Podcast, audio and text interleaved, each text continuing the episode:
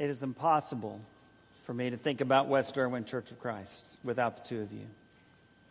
Impossible. Thank you. Thank you. As Davey mentioned, today we end a series that we've had the last couple of months on the book of Job. One of my favorite books. Odd for a preacher, I know. Don't you want to pick one of the happy books, Bill? well, sometimes. The next series will be from one of the happy books, Philippians, which, interestingly enough, is written by a guy who was in jail at the time. But the book of Job is one of my favorites. The Gospel of John, probably my favorite. A three way tie for second, maybe, with Psalms, Romans, and Job. The book of Job answers the question that's voiced by Satan himself Will a person serve God for nothing? As we've recounted the story and the speeches and the book of Job, the message in it all, we know that it began uh, with God bringing up Job. It's not Satan that brings up Job, it's God. Brings Job's name up to Satan himself, and obviously that indicates that God had a purpose in all of this for Job. Have you considered my servant Job? He asked him. There's nobody like him in all the earth. And Satan asked this question Does Job serve God for nothing? You've given him everything in the world he could ever want. He's got a great reputation. He's got a wonderful family. He's got wealth. He's got his health. Of course, he serves you. Take those things away, and he'll curse you to your face. And just as God brings up Job, thank you very much, by the way, he also sets the limits on Satan. He gives Satan rein, but not free rein, not complete rein. He sets the limits. And so God tells Satan, okay, have at him, but you can't touch him. You can't touch him physically. And so Satan takes away everything else, everything else.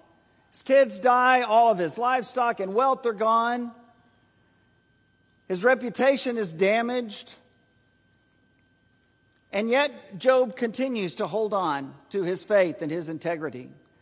And so, round two between God and Satan start up. God, have you considered my servant Job? There's no one like him in all the earth, even though you incited me against him. And Satan again asks, Well, does Job serve you for nothing? Skin for skin. You take away his health, and he'll curse you to your face. And God says, Okay. But again, God sets the limit. You can have at him physically then, but you can't kill him. Which, as we have discovered, ironically enough, is the one thing that Job prayed for. God, if you're this mad at me, just take my life, end it, finish the deal. And that was the limit that God said Satan could not do. Job's friends come and they sit there and mourn with him. And in Job chapter 3, Job vents world class venting at God of why this was going on the way it should. Job and his friends all ascribed to a certain theology, which was the righteous prosper and the wicked suffer. And Job had always believed that, and he'd always lived righteously, and he had always prospered. And now he was living the same way, but he wasn't prospering. And the problem is that is a generally true proverbial statement. The righteous prosper and the wicked suffer, but there are exceptions, and there are exceptional times in people's lives where it's just not true. The psalmist acknowledged that. The book of Job acknowledges that. And that was more than Job could handle. He didn't get it. And his friends couldn't handle it either. Eliphaz, Bildad, and Zophar come along, and they say all the wrong things.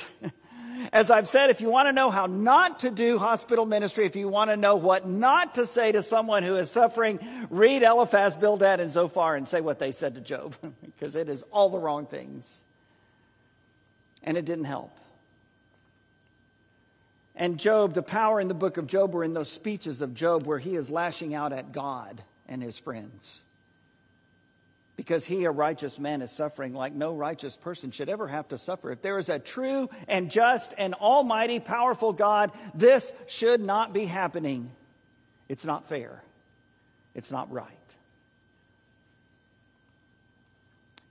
Elihu comes on the scene and he's younger than the others, so he hasn't had all of the time that they have had. But he begins to share some things, and yeah, it sounds a little bit like what the others did, but not really. And it sounds a lot like some of the things that God brings up when God finally comes on the scene. And then when God does come on the scene in chapter 38, he tells Job, Prepare yourself like a man. Get ready, bud. It's coming at you. You got your wish. And God doesn't answer a single question that Job raised. Instead, he hits him with one question after another, after another, after another. And Job gets the message. God does what Job's three friends could not do he shuts him up. and Job's first response is to say this Hey, I spoke out of line. I had no business saying the things that I said. I put my hand over my mouth. Silence. God has won the argument, but the book of Job doesn't end there. God comes at him again. Same thing. Prepare yourself as a man. That's all you are, Job. You saw, you saw yourself as a prince.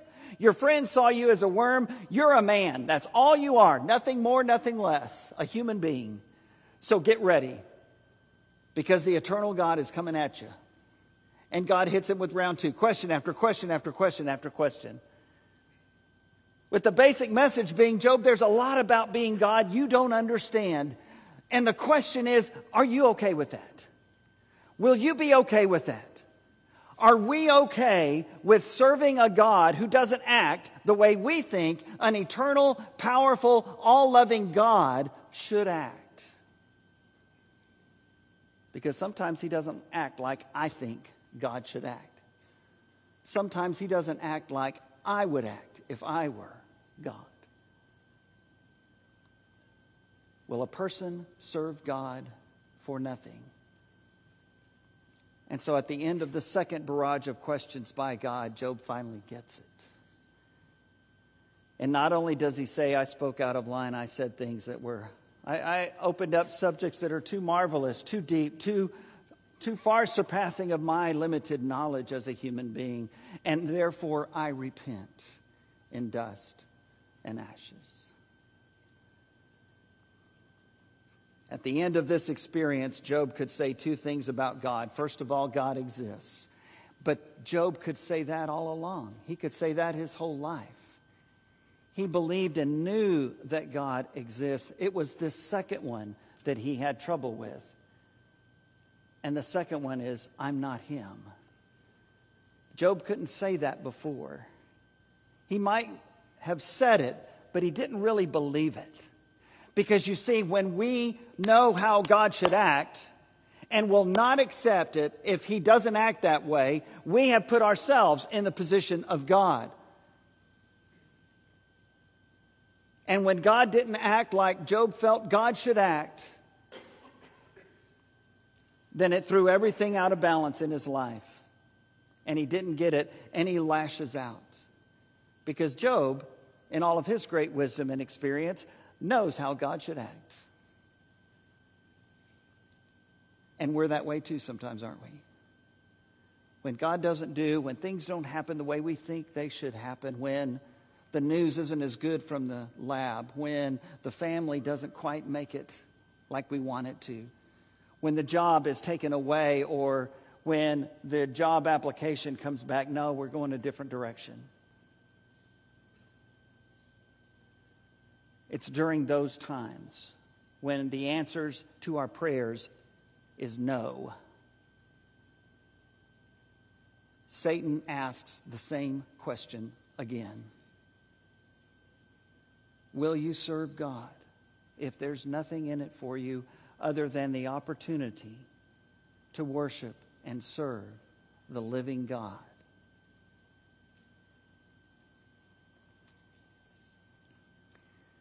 My Jesus knows just what I what? Want, desire, dream of, have to have. well, he knows those things too. And he'll give them to us sometime, but not all the time. because my Jesus knows just what I need. God knew what Job wanted, but he also knew what Job needed. And what Job needed was for his prayers to be answered with a very stiff no.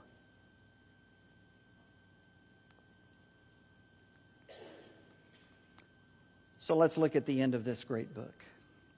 The last chapter in chapter 42. After Job repents,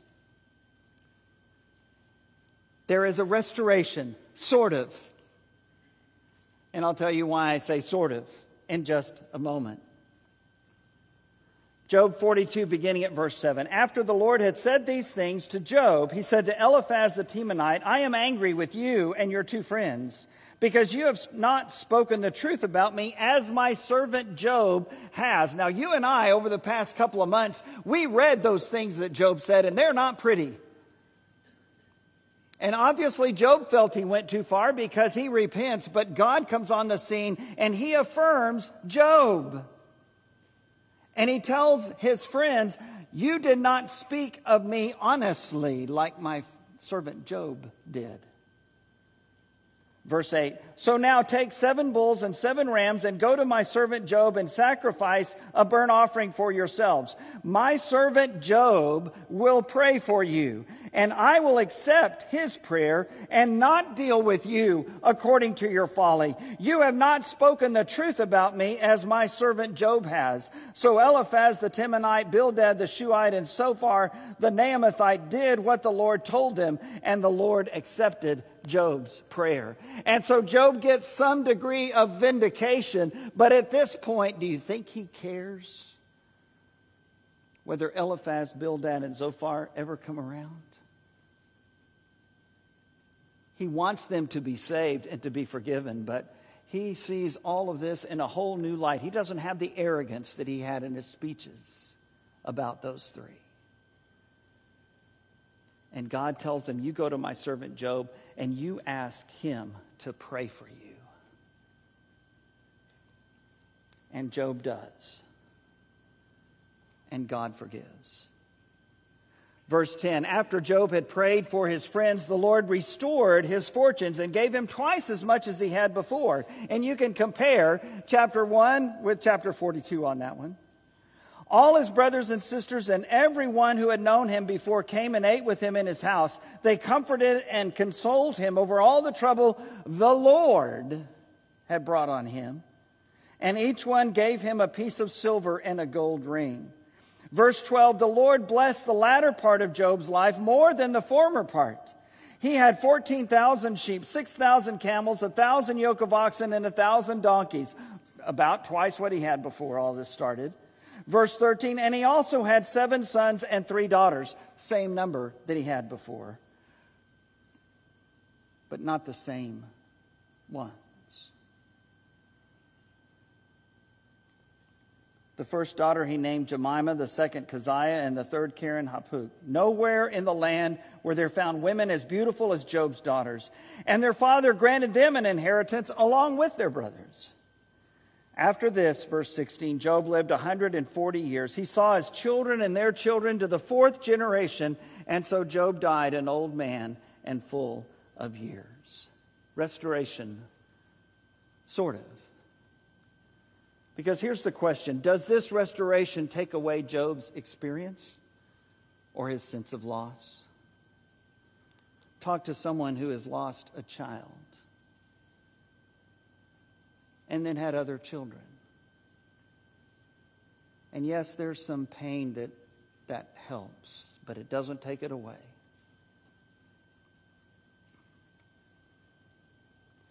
James chapter 5 verse 11 says this, As you know, we count as blessed those who have persevered. You have heard of Job's perseverance and have seen what the Lord finally brought about. The Lord is full of compassion and mercy. The patience of Job, the familiar translation says. Job's perseverance, the NIV and the New King James says. Steadfastness, the English Standard Version says. Endurance, the New American Standard says, with a footnote, steadfastness. The patience of Job is what the authorized version, the Old King James, says. All of those are appropriate terms. All of them. And James, the half brother of the Lord, says we need to have that kind of perseverance, that kind of endurance, that kind of patience with God. Job's pain and suffering were very real, and Job's reaction and response were very real as well. Yet he held on to his faith, though he did not make light of the struggle. Perseverance, steadfastness, endurance all actually imply that there is something to be persevered, that there's something to be endured. Patience implies that there is something you have to wait for in order to receive. Paul would say in Romans 8, hope that is seen is no hope at all. Who hopes for what they already have? But if we hope for what we do not yet have, we wait for it patiently. And I want to say, some days for Bill, it's more patiently than others. Same term, same idea. Job steadfastly, patiently persevered and endured great loss and emotional and spiritual confusion by facing it honestly and turning to God with his feelings rather than turning away from God because of his feelings. And isn't that our choice today, right? When things don't go our way, when we suffer, when we don't get God, can we still trust Him? Can we turn to Him with those questions, with that anger, with that injustice, with that plea for deliverance? Can we turn to God? Or will we say, That's it, God, you and I are done. You're not going to act the way I think you should act. I'm out. I'm out. Because when we do that, then we serve a God who has no greater understanding than we do. And I can tell you this that's not enough God for me. Because I go through stuff that that's not enough for. And I don't think that's enough God for you. So let's talk about some lessons. Number one, there is a spiritual battle over people's souls going on that we can't see. And that's the truth. You think of movies that come out every so often, and one of them that came out recently, Sound of Freedom. I hope that you've seen that. If you haven't, you ought to, because it, it shows us through human trafficking the, the, the struggle and the spiritual battle that's going on in our world good versus evil. This is from the world. As Eric shared, many of our classes studied the book of First John or a couple of chapters from it today, and that talks about the battle of good and evil that's going on in the church between Christians. Some who will acknowledge their sin and seek to walk in the light, and others who will not confess their sins at all. Good versus evil. Wade shared about that during our shepherd's prayer time. And I heartily amen that statement that our young families are facing things even I never dreamed of.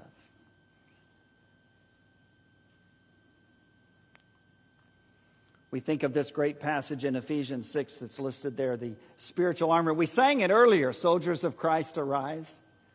The belt of truth, the, the shield of faith, the breastplate of righteousness, the feet fitted with the gospel of peace, the sword of the Spirit, which is the word of God. All of these wonderful things, the helmet of salvation, they help us fight that spiritual battle. Soldiers of Christ, arise and put your spiritual armor on.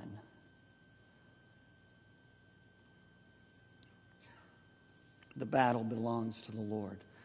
And we'll only be winners of that battle if we tap into His power. It's His fight. And through Christ, He has won.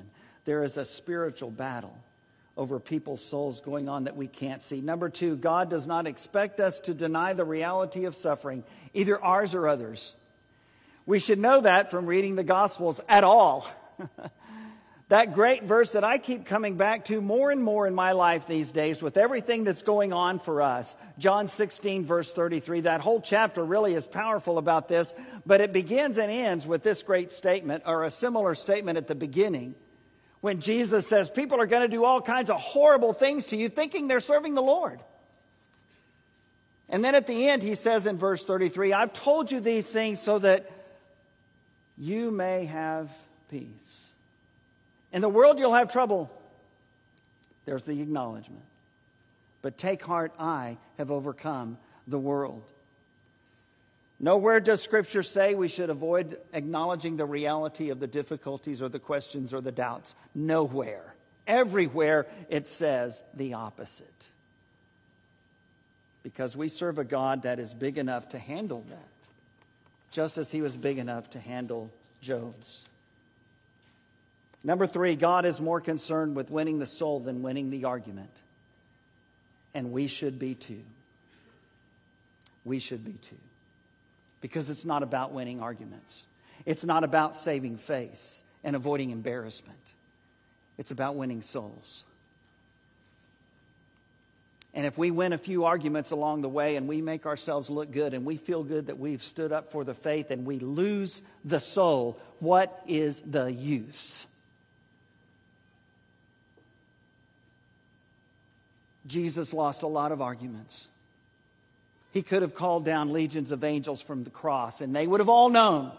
He could have jumped off that high point in the temple at the very beginning when Satan tempted him to do that, and everyone would know.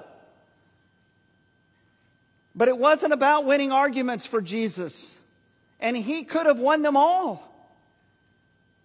It was about winning souls, yours and mine.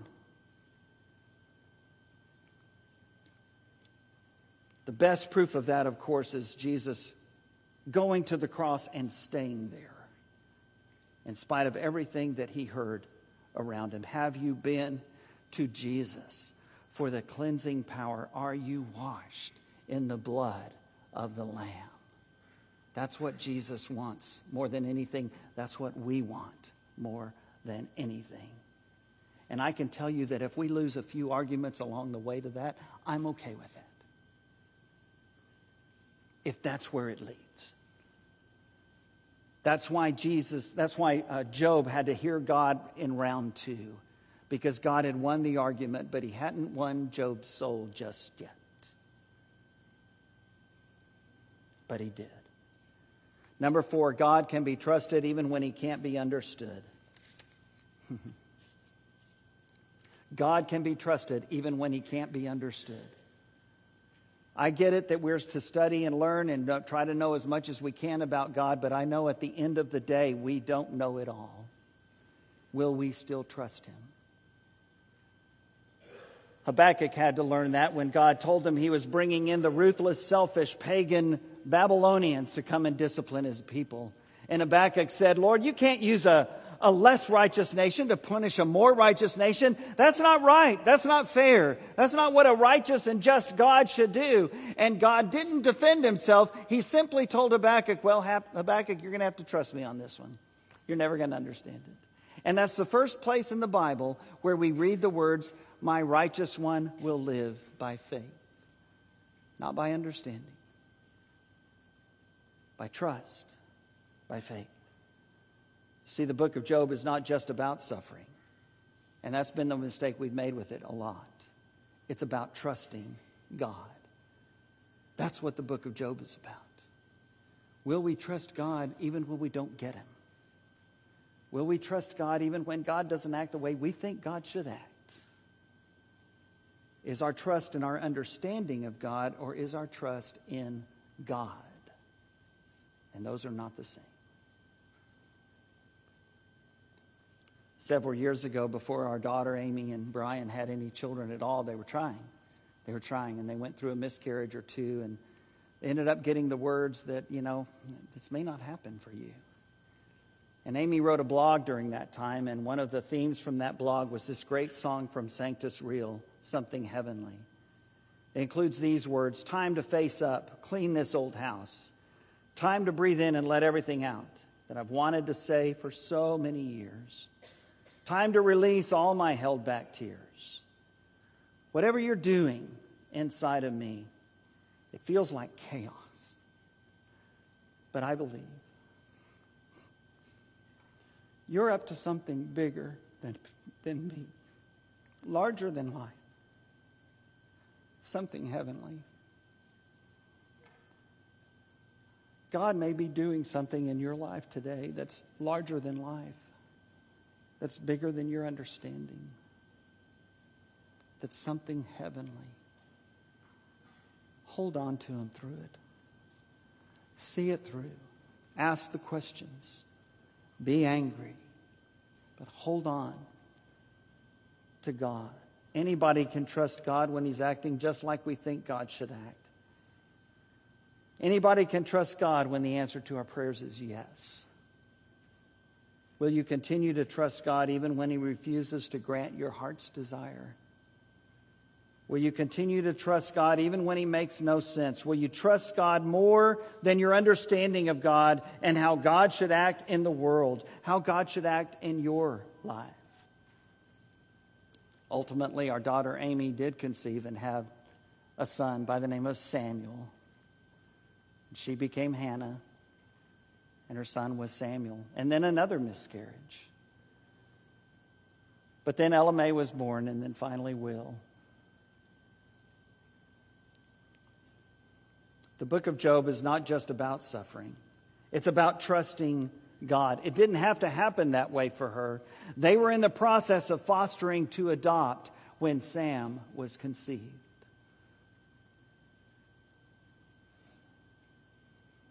The book of Job is not just about suffering, it's about trusting God. It's about trusting God enough to obey and serve Him, even when things just don't make any sense, even when we just don't get Him. If, like Job, I truly believe these two things about God that God exists and that I'm not Him then I'll be okay. I'll be okay when He doesn't act like I think God should act. I won't like it. I guarantee you that. But I'll be okay. And what a liberating thing it is to accept that you don't have to know everything about God and how He works. You and I, we need a God that's bigger than we are, that's smarter than we are, that's wiser than we are, that knows more than we do, that can do more than we can. Job learned to trust that God, not the God that he fully understood. We can too. Finally, number five, worship is the right response when you encounter God. Everyone in Scripture who has some kind of experience with God comes away with the same repentance and humility, the same obedience and worship that Job comes away with.